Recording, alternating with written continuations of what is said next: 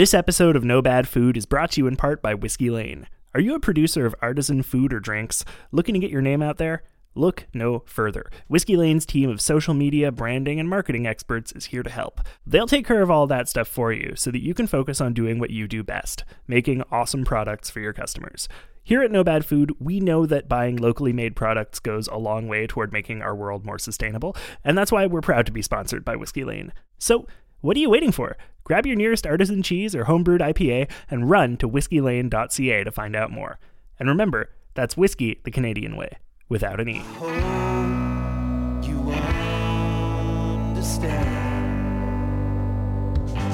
It just takes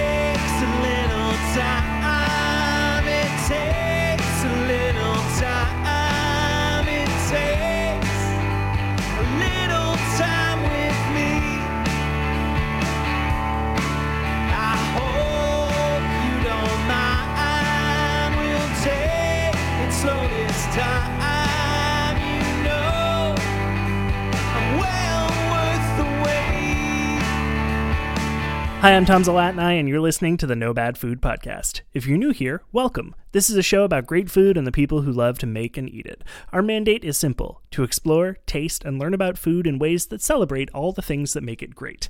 Every week, we dig into a different dish, meal, ingredient, cuisine, or piece of food media, exploring the history and culture around it, sharing favorite recipes, and learning from our wonderful guests. The only rule you gotta love it. After all, there's no such thing as bad food. Before we dig in, I'd like to take a minute to acknowledge that the studio where I'm recording is situated within the traditional and unsurrendered territories of the Ganyangahaga First Nations. As settlers, it's important that we remember when the lands we occupy are not our own, and that we engage in conversations that challenge the colonial mindset. Obviously, if you are anywhere in North America this week, uh, you are probably very aware of the recent news, the recent findings uh, at the various sites of Canadian residential schools. If you are not aware of this, uh, basically the Canadian residential school system um, was a horrible, racist, genocidal project that the Canadian government and also a lot of churches participated in um, that really only ended like 20 years ago, maybe, where they basically took a bunch of Indigenous children and put them in these schools that were kind of boarding schools and forced them to learn to assimilate into, you know, the settler context, uh, and killed a lot of them in the process and and tore families apart. Um, and in the past couple of weeks, um, they have been discovering lots and lots of mass graves at a lot of these residential school sites. And uh, so, as we, you know, as we're approaching Canada Day, uh, maybe don't celebrate it this year because uh, really we shouldn't be celebrating it any year. But this year it feels especially distasteful to celebrate a nationalistic holiday when the you know nation that it celebrates is one that committed genocide within our lifetime. That's the the plain and simple of it. Uh, don't celebrate Canada Day this year. Maybe also think twice about celebrating the Fourth of July. Similarly bad. Anyway, that's where I'm at today. Uh, it's been a heavy couple of weeks, but you know we are here to talk about food. We are here to talk about the joy of food. So let's get into it. June is Pride Month, which means that it's a time of year where queer voices are being amplified and celebrated more than usual. And for me, this is the first year that I have been fully out during Pride. So, in light of that, I wanted to do something special to celebrate. This whole month, I've been talking to friends from all ends of the acronym about a type of food that I love almost as much as I love being queer barbecue. I think there's not enough representation in the food media scene of queer folks, especially when it comes to cooking meat over fire, because cooking meat over fire is a thing that, for whatever reason, has been branded as macho and masculine for a super long time. So I'm here to change that by bringing you this mini series about barbecue, queerness, and the ways that loving food can help us love ourselves. This is LGBBQ. I don't have a thesis for this series beyond queer people can like barbecue too. My main goal here is really just to have these conversations with lovely people about a thing that we love. And if you're listening to this and you're queer and you've never felt like there's space for you in the world of barbecue, I hope that this series changes that. Okay, enough for me. Let's get into it. My guest on this, the final installment of LGBBQ, is none other than Kendallin Aldridge. Kendallin is one of my co-hosts slash co-players over on Natural Toonie, Northern Treasures Sapphire Springs Task Force, the Dungeons and Dragons campaign podcast that I host and DM. Uh, Kendallin is also a foodie like myself, spends a lot of time cooking, uh, and lives in a place that is kind of known as, you know, barbecue central, really, if you think about it, uh, in the states, the state of Texas. Now, I don't know, based on that sound that Kendallin just made, You're gonna have some fighting comments in there, like from Mississippi to Tennessee. Like, yeah. Sure, We'll, we'll get into this later. but you know, regardless of which state really has the right to call itself the capital of barbecue, barbecue. Texas certainly is synonymous with barbecue. Okay, I'll give you that. All debates aside, when you think Texas, you think barbecue. Uh, so I thought it would make a lot of sense for you to be the person who kind of wraps this up for us. So, Kendallin, thank you so much for joining me on No Bad Food. You're welcome. Thank you for having me back. Um, I was like, you- you're saying like when you think of Texas, you think of barbecue. It's like, uh, I think people think of Stetsons, cows, conservative political views, and a bad power grid. So I, just, I don't. yeah, I mean it's multifaceted, certainly. yeah. yeah.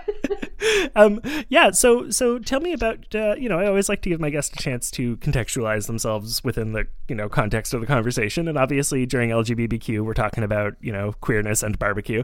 So, uh, how about you paint us a little picture of yourself in relation to queerness and barbecue? Cool. Well, I'll start with the barbecue stuff first, and I'll lead into the, the queerness. If you remember from the uh, Find Yourself in Food episode, I have mentioned that my I have a really interesting multicultural background, especially to barbecue, because my mom grew up, was born and grew up in Mississippi.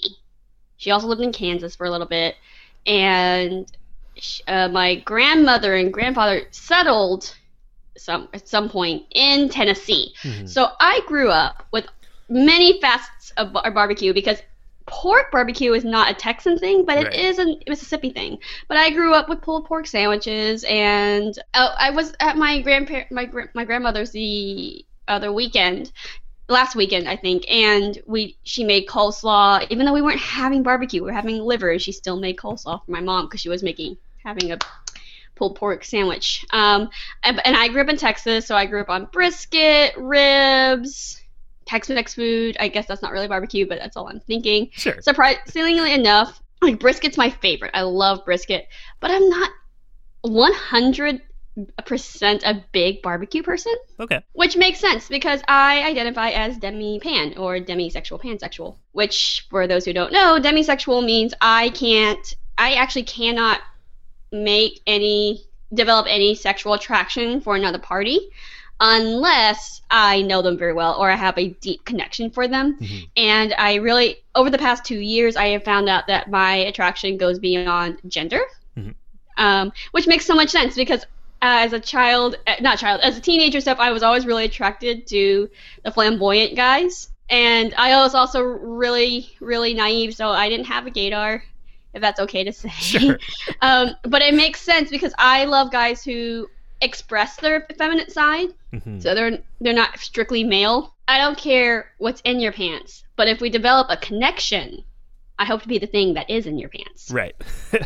so, so hang on. I want to circle back to something because you you said that you you know grew up on brisket and ribs and you love Yes. you love brisket, but you don't really you know love barbecue Uh, as a I- whole and you use that to segue into being like demi Pants. Yes. I'm really I'm curious about like what you see that relationship between those two I see being. that relationship because I think one, it, I'm just I live in a state that's just oversaturated in barbecue. Sure. I think that that's that's the thing one, and I use that as a segue because I have a weird connection to my side of the family now, so I don't do a lot of barbecue now, Mhm. and which makes a lot of sense. Like if I what I said if and I, am with me being demisexual, if I don't have a connection to something, I'm not going to indulge in it. Oh, And- there we go. So the barbecue is sex. Yes. Okay, okay, okay. I can get behind that.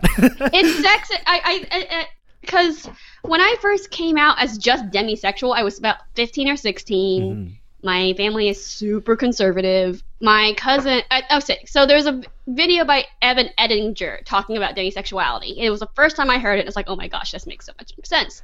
Because my, as most people in high school, people were going, oh, who's your celebrity crush? Mhm. Who do, who do you have this of the these people in the color guard visiting, which one are you attracted to? And I'd be like, no one. And they'd be like, oh, you have to be attracted to somebody. So when I found out that demisexual sexuality existed, I was like, oh my gosh, this makes so much sense. Right. But my cousin looked at me and was like, that doesn't exist. So my coming out was immediately invalidated, and I did. I stopped thinking about it for ten years. Right. and again, like over the past like two years, I, I came out to my boyfriend as possibly being bi last year, exactly last year, but it never sat right with me. Hmm. So I just didn't go with the label until like this year. It's like, oh, pansexual makes a lot more sense. Sure. But um, in terms of barbecue, barbecue takes a lot of time, which is like, but it's a good thing. Like I love brisket, and brisket takes about at minimum eight hours to do. Right. And like I find like that's the same way with me in like relationships. I I may have a star. I, I I've been think going back in my head because I can experience physical. uh physical attraction, like not sexual, be like, but I could see someone and be like.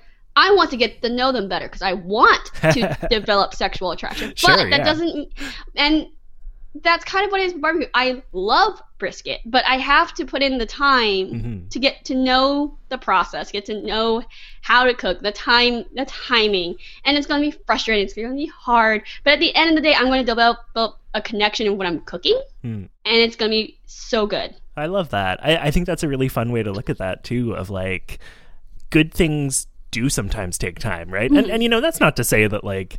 uh, this is kind of a, a fun sort of parallel. Like, I am someone who I saw like a chart going around a little while ago that was like a sliding scale from like, you know, are you like entirely straight, entirely gay, or somewhere in the middle?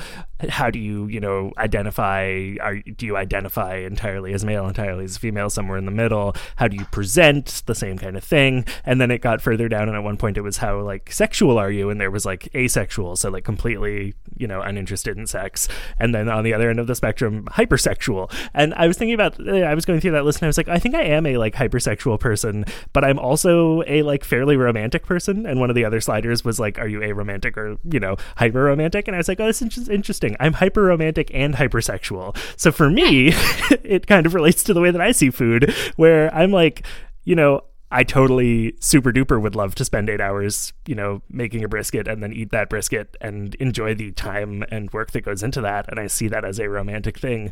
But at the same time, I'm extremely into, you know, throw this burrito in the microwave and you know go to town on it a minute later. And i think that that's a really fun sort of uh I, i'd never thought of it in those kinds of terms before so i appreciate you like bringing that perspective. I think that's really cool. Yeah, ne- next year you could be like, you can put out like a meme of charts like, tell me your sexuality by the food you cook. i love that. No, but like I'm, I'm looking through my stuff and like there's a weird, and especially my one of my relationship stuff with barbecue is because I'm Texan. I grew up here in Texas. I grew up in the South. I do not sound entirely Southern half Right. the time. Uh, I don't look Southern either. Um, for those who don't know, I am I am Chinese. um, and it's kind of like this imposter syndrome. Like again, if I get barbecue, it's usually brisket. I Mhm. I find ribs really messy. sure Um, and I'm thinking in my head, and I really don't know that many barbecue stuff besides pulled pork and brisket. I'm realizing this now. Like I have a very limited. And when I, when I was younger, like barbecuing, we did family cookouts all the time, like grilling burgers. Again, that's not barbecue, but you know what I mean. i would argue And- that it's barbecue but i know Oh, what you mean it's not texas barbecue Yeah, cool. Then I I love barbecue. I love burgers. Anyway, um, but it's that it's that idea of, you know, these events at the time were like really warm Mhm. and inviting and like familial and just nice. And nowadays, as an as a queer adult in the red state of Texas, it's in a conservative family who are both racist and homophobic.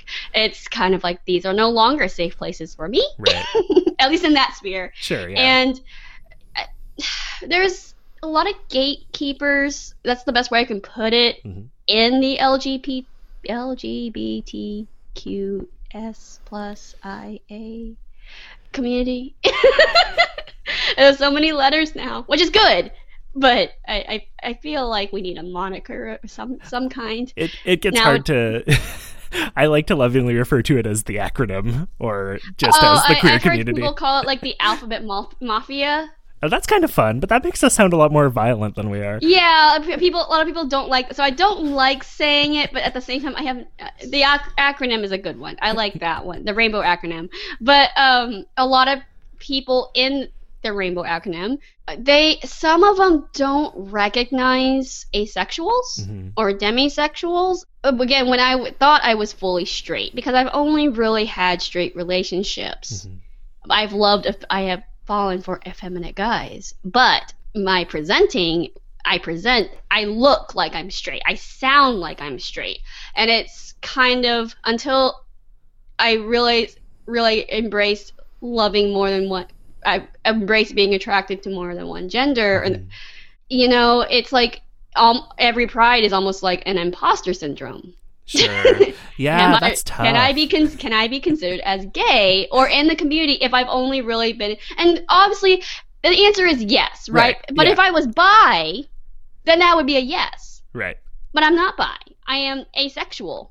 And and well, okay, some people don't some people put demisexuality outside of asexuality. I like to see it as a spectrum, like Yeah, most things. of course. Um, I, I'm just clearing that up because Yeah. you will see some people who talk about demisexuality outside of asexuality, Right. which is valid. But it's also valid to say it is within that spectrum. It's just Mhm. depending on what you want to do with it. Of course. Yeah, because being just first off demisexual and not knowing that I have that I can be pan is was like every pride was like, am I actually gay? Right. Okay, do I have any reason to re- like wave a little? I think la- last year was the first year that I actually told people publicly that I was demisexual and trying to embrace it. Right. Well, it's I yeah I can see that because it's it's tough because when you you know prior to realizing that. I can imagine that it would feel sometimes like, well, is this a sexuality thing or is this just a libido thing, right? And I think that, like, I mean, for me, for me, it's definitely a sexuality thing. My- yeah, like, exactly. well, that's I will it. say, in, in, in dating my boyfriend, because I know him, I was telling him the other day that he's really one of the few people who knows me at 100%. right. Like, I'm not, like, having to mince my words or hide a couple things here and there. He knows me full front and center. And, oh my gosh, like, I am, you would think I was not a demisexual or asexual with him because it is definitely not a libido thing. It's definitely a sexuality thing. sure, yeah. Well, that's it, right? But I think that I think that to people on the outside of that, right, they right. don't know the difference a lot of the time, right? So it makes sense to me that like I- like I think that it is shitty that there's gatekeeping, but it makes sense to me that that ends up being a reaction because I think that like for for a lot of people they hear that and they go like oh, okay well that's not like the same and like it's not the same but nothing is the same that's kind of the point Exactly. right? that's kind of the point of the queer community is that we're not the same and that's the point of the barbecue and tie it back that's part of the, bar- the barbecue community right Yeah. because um, you know my when that, that goes back to the from earlier in this episode because you know like my barbecue that i have here yeah people love it but Mississippi barbecue is a thing. Right? Yeah. South Carolina barbecue is a thing. And they're not, they're all different, but they're all so good. right Um, Korean barbecue is a thing. I honestly, if I were to describe my sexuality as barbecue, probably it would be Korean barbecue because it's not the same, sure and it shouldn't be barbecue, but it is. I this is interesting. So so my kind of like my kind of catch-all definition for barbecue is just anything that is like cooked over a flame. I, I always thought that barbecue had, like for me, barbecue is something in sauce on a flame. interesting. Okay. Yeah, Because- that's interesting because there there are places that just do like dry rub, right? Like you put the sauce on afterward. Right. Yes. Which is why I like brisket because there's not sauce on it. I Right. don't, I, I'm not a big condiment person. Um, I can, um, if you if you had listened to the BBQ what top five that I did with tongue, you will learn that I am not a big mustard or mayonnaise. Right. Not that you put mustard or mayonnaise on, but it gives you an idea. My mom and grandmother would every time they made pulled pork. Mhm. Would have to put o- put away a side of pulled pork that had no barbecue sauce on it because my sister and I refused to eat it. interesting. So I always think of barbecue as some kind of meat that's grilled or smoked Mhm. and eventually has sauce on it. Like that's Sure. always how I felt it. That's interesting. Yeah, I mean that, that's fair. Like I think for me, something becomes barbecue when it is like as soon as you can taste an amount of smoke. I think that it is barbecue. Now, obviously, that, that that doesn't include just putting a drop of liquid smoke in your chili. Like, I think that's a- No. obviously that's not barbecue. But I think What that if something is, barbecue? I think chili can be is, slo- barbecue. is sloppy Joe's barbecue? I think sloppy joes can be barbecue. I, I think that there there are so many things that can be barbecue, and that's what See, I- makes it beautiful. this is the fun thing about being asexual and I mean in an asexual spectrum. Is this about sex? Is that about sex? is barbecue about sex? Yeah, I once Yes. a- when I was uh, a long time ago. I went out for dumplings with uh, a couple of friends, and uh, at the end of the meal, we got fortune cookies, and one of the fortune cookies just said "food is sex," and I've thought about that for like ten years because, like, yeah, kind of a little bit, It- like, food, food is sex. yeah, it is a little bit. It hits a different a different pleasure center, but like.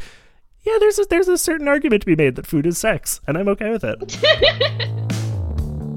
If you're enjoying the show so far, make sure to hit subscribe on whatever platform you're listening on so that you never miss a new episode. While you're at it, consider leaving a rating and review on Apple Podcasts or sharing this episode with a friend. For every new rating and review I get during the month of June, I'll be donating $2 to Gender Creative Kids. Gender Creative Kids is an organization that aims to run workshops and community events for trans, non binary, and gender creative youth, providing gender affirming gear, educational tools, advocacy, and help for parents learning how to better adapt to their kids' changing needs.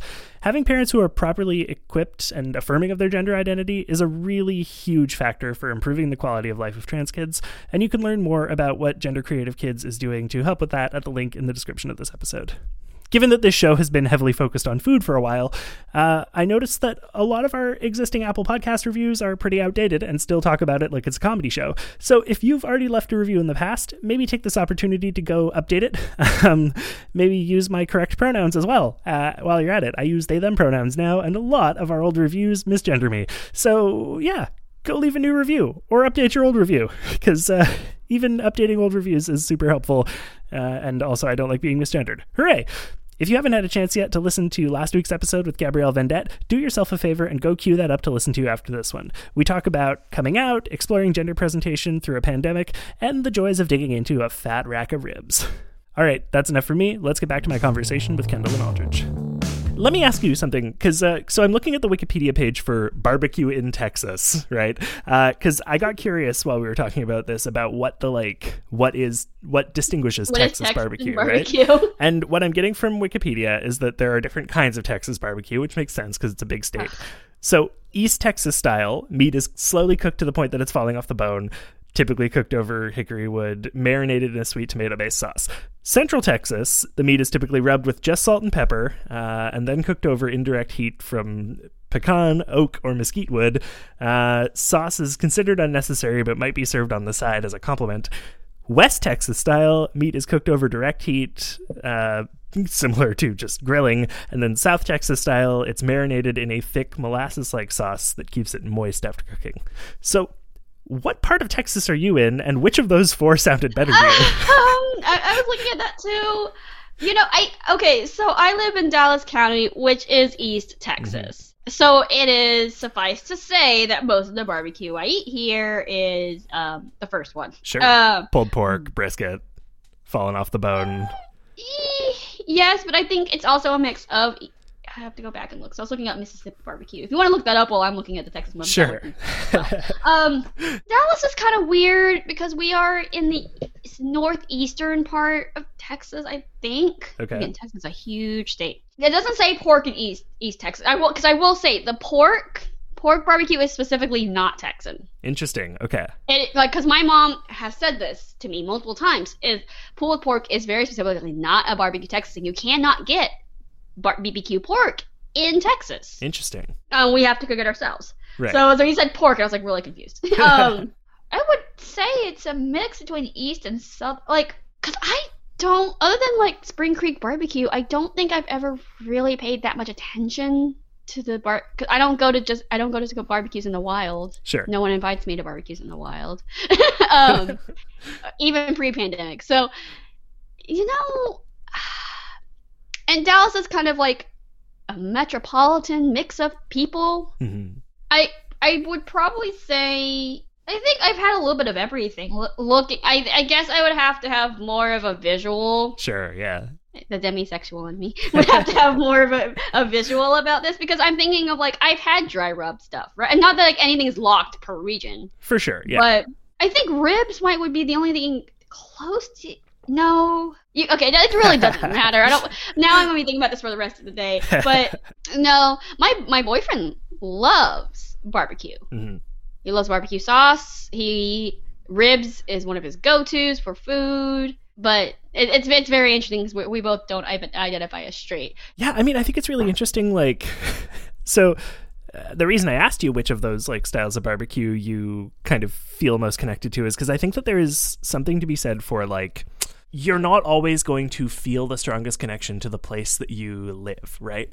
And I think especially with barbecue, you know, just like you were saying about the queer community where there's a lot of gatekeeping, I think there's a lot of gatekeeping in the barbecue world as well, right?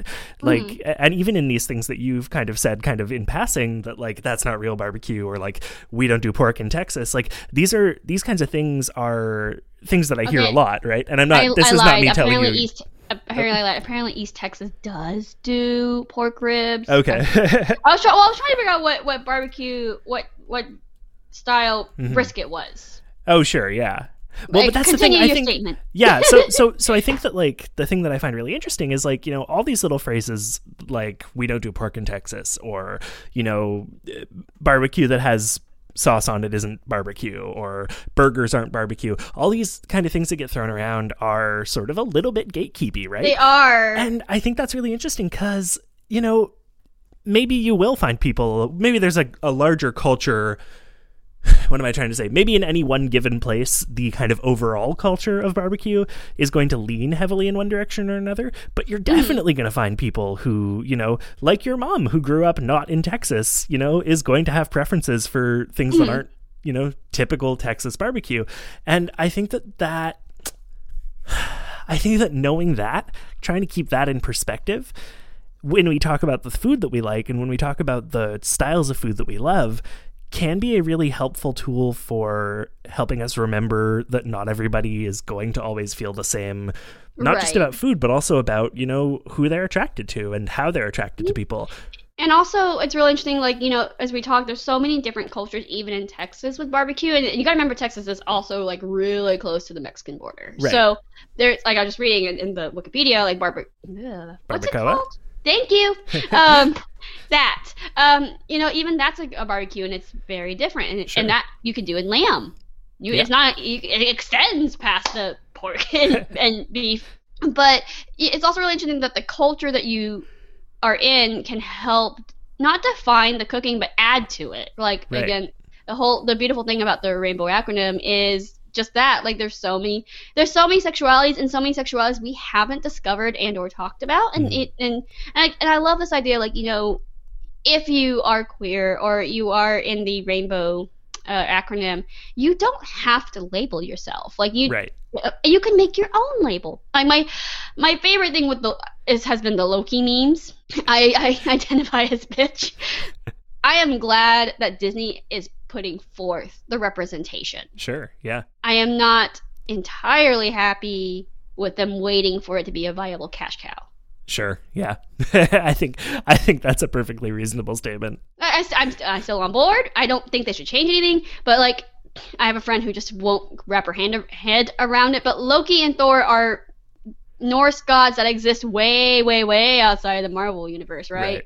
So, and he's always been gender fluid, so they're just now doing it. So, but again, that's not the point. But the the idea is like you know, and there's there's no nothing invalid like the idea, not the company. There's nothing invalidating you from for taking a long time to discover your identity. Sure. Even like, and then thing that's like when I talk about the Loki thing with people, I think people think I'm just pulling at straws and wanting to bitch about something, and it's more of like, no, but like it's very different from someone who has been in the closet. Like, there's, I'm not saying, oh, they were in the closet for years and now they just come out when it's convenient. That's different Of course. that's a personal choice. Yeah.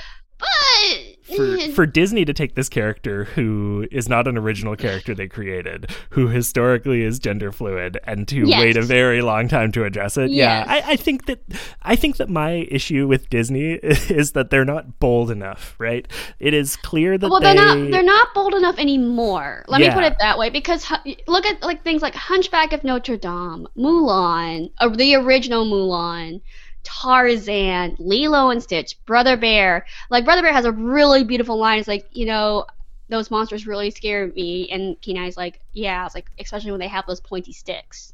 Mhm. That's one of my art. Like the first thing I learned as a child is discrimination. Sure. And I, I don't think it's a problem like, oh, Disney's not bold. They were bold. I have a huge TED talk about something that happened in the mid 2010s. That something happened government wise, and it Mhm. just suddenly became not profitable. And but that's not what we're talking about today. Eat Yeah. barbecue while you throw a middle finger at Disney. Yeah. That's How right. are you allowed to say that? sure yeah i mean that's it like i think i think that with like you know the representation side of things i think that there can always be more i think that things can always be bolder um but i am at the end of the day glad that it exists at least yeah, and like, oh yeah, especially like when you think like that we didn't have a lot of representation back then, and if we did, we didn't think about it. Right. I think it's also like something really important, and it goes with barbecue because as someone in, if I just grew up in Texas, I would not have had exposure to Mississippi barbecue. sure I would not, and we are just now getting exposure to things like Korean barbecue, which you know is also called Mongolian barbecue in China. Mhm. Um, Well- so Are- those are different no certainly no, they're the same. Exact like they coo- cooking food on coals, raw food. It's the same thing. Okay, roughly, the, roughly the same thing. Don't don't come at me. right yeah I, i'm sure that there's Uh, different styles and, and ingredients but, it's- the stu- the sort of The, cooking I, method the yeah. concept, the Yeah. concept is roughly the same. Because my mom even said, "Oh yeah, we did that in China when I went to go get you," and I'm like, "What?" um, anyway, trying to tie it back together. As we are embracing different styles of barbecue, especially outside of the United States and Canada, like I think we're also embracing the idea of different foods and how that represents the people who indulge those foods and how it's prepared and etc. Yeah, I like that. I think that that's a really that's a good way to look at it too, right? Of just like as we open ourselves up, we will one discover lots of great things, right? Because I think that, you know, I mean, it's even like you were saying, like you you've known for like 10 years that you were demisexual but only mm-hmm. really were able to actually embrace that in the past couple years and like i think that there's a lot of that in food as well where like you might not know that you like a thing for a really really long time because you don't have access to it right until Right. suddenly people are talking about it and you're like oh shit i remember thinking about this once and thinking this would be good this is Go back me. and listen to Finding Your Food and Culture because this is a really good example of that. Yeah, I'm going to include a link to uh, that episode in the description of this one. Um, a final question for you before we wrap up, just because I'm noticing the time. Um, I I really like to try and wrap these episodes up by asking my guests, what is the thing that you are most excited to eat off a grill next? Like if you, you know, if you could block off a day or two from your calendar and just focus on getting that food, what would be the thing you'd want to grill next? Listeners, if you can't guess what I'm about to say, which is brisket, Yeah, I was like, I'm pretty sure I know the answer to this one, but you know, um, but I, I I say that because like what's and this is really interesting in, in the um, rainbow acronym community. This is so much easier to say it this way. So I love this. Um, is brisket's also really interesting because there's so many variations of how you uh, cook and serve brisket. Like when you go to things like Spring Creek, Spring Creek Barbecue, you and I'm sure other places like Dickey's and what have you, you have an option of doing marbled, which has a lot more fat in it, or bark, which is basically burnt. I am a marble person. I love fat and everything. It is great, and and I, I, I and that's a beautiful way of like the spectrum of asexuality. I some people just you know fat being let's say fat sex. It's like you know I just don't want that much in my life or none. And I'm like I want it. It took a long time to get here, but I want it. Right. And like I, I say I want to cook brisket a lot because again that is the only I'm sure I've had other barbecue stuff. It's like, oh yeah, I like this, but I'm thinking as an adult, what do I always get when I go to a barbecue place? Mhm. Brisket Sure. or fajita meat, and it's because you can marinate, you can dry rub it, you can use like pineapple juice or papaya juice, and like really tenderize it. Mhm. And I just haven't done that on my own. sure. I have a smoker and like and so I've gotten a smoker and that's the like the first thing I want to do is like I want to smoke a brisket, but it also takes eight hours, so I don't know when I'm go- going to do this. Do you, yeah, I mean, are you still working from home or are you back at the office now? I work uh so I've been working fifty percent. Okay. So every so every other day. And Okay. it switches. You, so could, it you could do a brisket on one of your, your homework days then. Just bring I your laptop outside and, and watch it uh, while you. no. No? I will die. I will I will die. no, I I could this week has just been awful and just just to date this episode, my sister's coming into town next week. So Mhm. I was going to do it today, and I still might. Right. But the thing is with the brisket recipe I have, because there's a lot of brisket recipes and a lot, and they vary Oh, in course, yeah. difficulty. Like this one is eight hours, but you have to check it like every hour or Okay. so, and Yeah. then like after three hours, then you let it like. And it's like, I do not have time to Right. prepare my house and Mm, check a brisket sure. and not like for for the first time and I and if it anything I have the day off on Friday so there's a good chance I might do it on Friday if we make it will happen some like I honestly forgot it was summer here because anyone who's been keeping up with the keeping up with Texas weather is like keeping up with politics in a way right so and I- especially like I'm in Dallas so Dallas you know I use this example when I went to Montreal Mhm. a few years ago. I woke up one morning. Okay, I, I went to Montreal in December, Yeah. like a week before Christmas, a week and a half, and it was about four to six degrees colder in Texas at 6 a.m. than it was in Montreal. hmm So people who like now that's Dallas. Houston's a bit different. Everywhere is a bit different, like Sure. sexualities in general. But uh, tech Dallas Dallas weather is super fluctuating, and I hate it. Um, and so we were going through rain all through May and June, Hey, early June, Right. and it felt like spring. And I remember I looked at my boyfriend. I was like, "Oh gosh, it's summer, isn't it?" And then the heat kicked down. I'm like, "Oh yeah, it's definitely summer." Yeah. But the good thing about living in Texas is that we won't get cold until at the earliest November, right. and it'll go till February ish. Ish. Um, I say that because that means if I don't really grill this summer, I have until November, or even then. Yeah. I can. You've got a, a huge window of opportunity. I have a huge window of, of bar. And again, I'm going to link this back to what we are talking about. It's like, especially when you know, that's the beauty of living in Texas is the scorching heat Mhm. um, allows me to have access to this at all times, where some people don't. Some people can, like you, you can only grill at a certain window because Mhm. Montreal, yeah. right? and I think that's like how some people feel about that with their sexuality. It's like, oh, I can only really do this at a certain time, like if my family's out of town Mhm. or you know or hey this anniversary means the most to me or my coming out was here it's very interesting Yeah, I think there's definitely there's definitely something to that. There's a there's a season for all things and a place for all things, and uh, I think for anybody who's listening, who's like listening to this and it's resonating with them, that like maybe you don't feel like this is the year that you can come out uh, for for various reasons, whether it's family or just you know social or you know maybe you're waiting to come out until you're not in a pandemic or who knows. Uh, know that there will be a time for that for you, and know that that doesn't make your queerness any less real. and if you if you choose not to come out either that is fine. I my Mhm. i've discovered a beautiful youtube musical called i'm gay. Uh, the um i've shown tom this musical before. Yeah. and one of the things that he says is like i i'm gay but like i but people always ask if why if he's straight. But like then they ask how come you never told me? And he's like you know i'm just past the coming out part. And Right. you know as a straight person you don't just say hey i'm straight and i'm not hitting on you i'm just talking.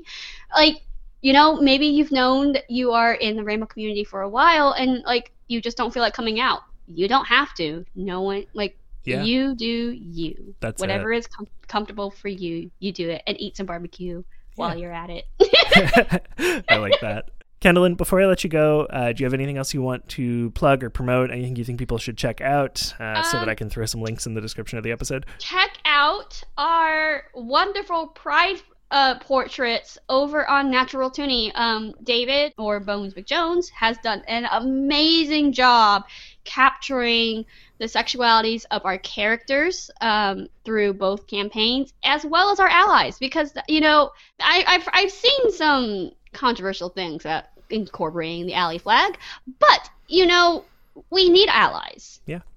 Yeah, and they they are important to us. So um, check that out because he did a great job, and it's and I am in posting these. I am very pleased to see just the variety that we like the representation we have in our group in both groups. Yeah.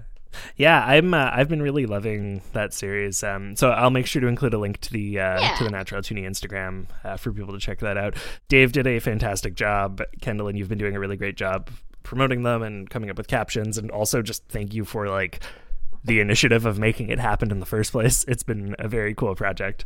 Pride is a nice excuse to like, you know, be a little louder about the stuff that we care about, but like we care about the stuff year round, you know, because it Yeah. directly affects us. And even those of us in the in the show who aren't queer, you know, the the ally characters and the ally players like care about it year round because they care about the rest of us, you know. Yeah, it's a safe place. Yeah. And it's just it is just nice. Yeah, I like that. If you guys want to look at many, many pictures of many, many, Many- dice, that's at the Growing Dice Horde on Instagram. Yes. Perfect. Um, it, it, it- that is that is not an understatement. It is growing it, at an alarming pace.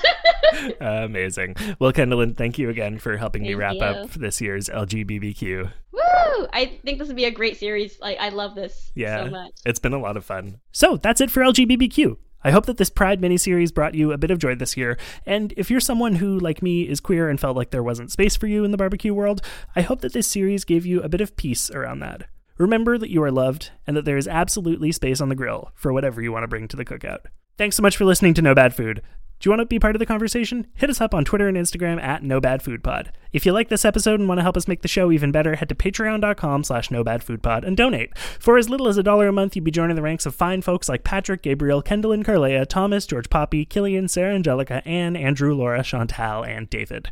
Patrons get access to all kinds of awesome perks, including the ability to request topics for episodes of the show. So if that's exciting for you, you can head to patreon.com slash NoBadFoodPod and make it happen. We also have merch, and you can hit the merch link in the description of this episode to get all sorts of great stuff from our lovely friends over at TeePublic. And of course, you can support us for free by leaving a rating and review on your podcatcher of choice and by sharing this episode with a friend. Our theme music is by Zach Ingalls, our cover art is by David Flam, and you can find links to support both of them, as well as links to everything that Kendallin and I talked about in the description of this episode. Last but not least, the show is produced and edited by me, Tom Zalat, and I as part of the Upford Network. You can find out about all the great shows on our network at upfordnetwork.com. Understand. It just takes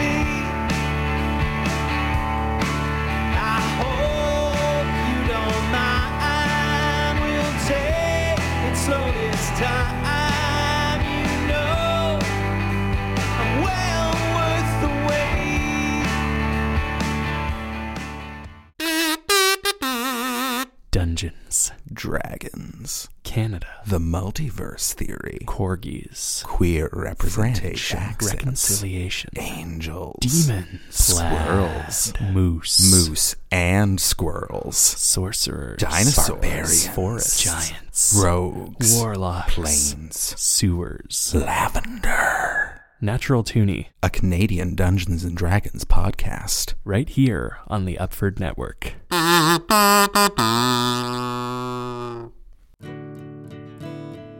Hi, I'm Howard Mitnick, host of Gateway Music.